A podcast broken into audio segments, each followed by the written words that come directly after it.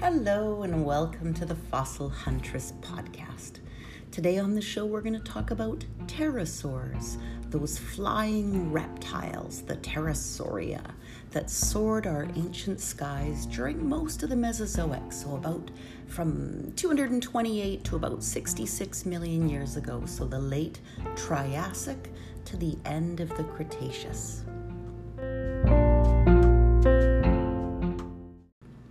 The first pterosaur fossil discovery goes back to 1784, and this is from Solnhofen. So these are beautiful late Jurassic limestone beds in Germany. So it's the Solnhofen Plattenkalk or the Solnhofen limestone. And here we see a rare assemblage of fossilized um, specimens, so vertebrates and invertebrates in remarkable detail. During the late Cretaceous, this area of the world, so the um, area that would become Solnhofen, was part of an archipelago at the edge of the Tethys Sea.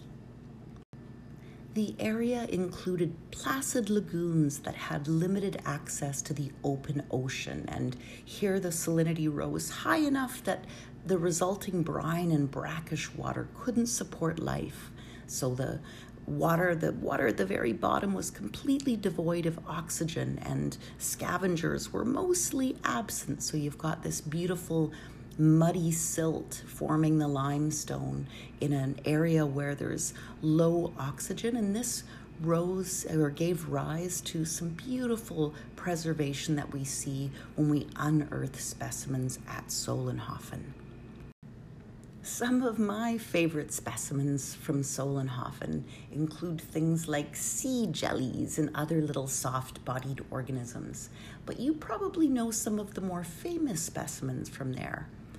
Archaeopteryx is from these same beds and shares the same beds with that very first pterosaur that was discovered back in 1784.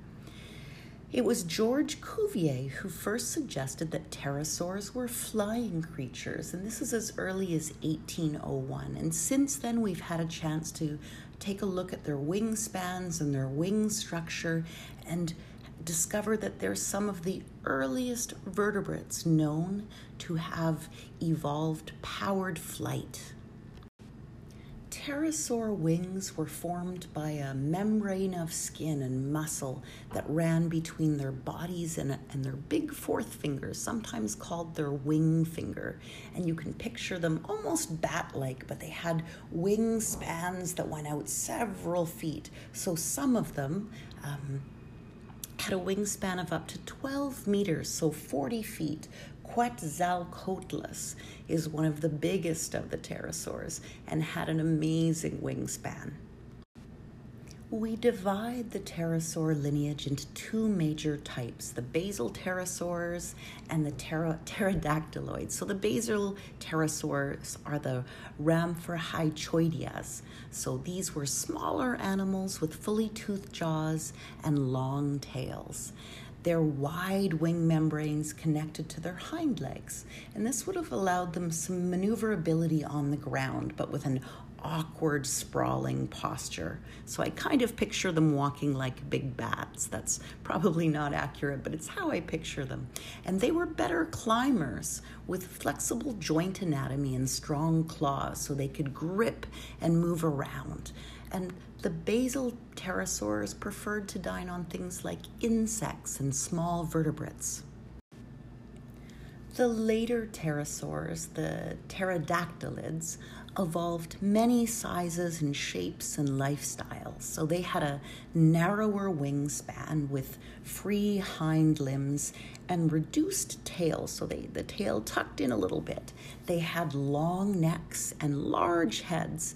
And on the ground, the pterodactylids walked better than their earlier counterparts. So they were more maneuverable. They had all four limbs walking smoothly in an upright posture the pterosaurs took to the skies and they were genuine flyers. They could flap or soar. I don't know if you've noticed in birds today, but some birds are flappers. So you see crows out there flapping away in the wind, and then you see birds like eagles that just coast along on the wind. So pter- pterosaurs could do both of those behaviors. They could flap or they could soar. Their bodies were covered in fine hair to help them regulate their temperature, so these animals were warm blooded. pterosaur finds are relatively rare as fossils go, and it's the, the, same is true for bird finds. It's because their bones have a very light construction. But there are some places where we do find them, you need a, a place where there's exceptional preservation and, and some kindness to those bones. Um, in 1828, our lovely little Miss Mary Anning in England found the first pterosaur outside of Germany. Um, so she's she's credited with many fossil finds, and she was an amazing uh, fossil huntress along the Dorset coast back in the beginning of the 19th century.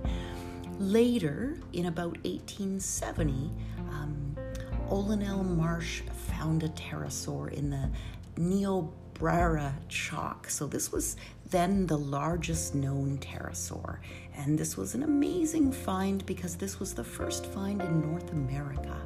So we find these special fossils around the world, and as we discover them and our techniques improve, we can use CT and X ray and examine um, their movement through 3D modeling and, and computer programs. And we've learned a ton, both from the specimens themselves and the, the history and mysteries that are explained through those rocks and the way we interpret it as we move forward. So I'll leave it there and thank you for listening.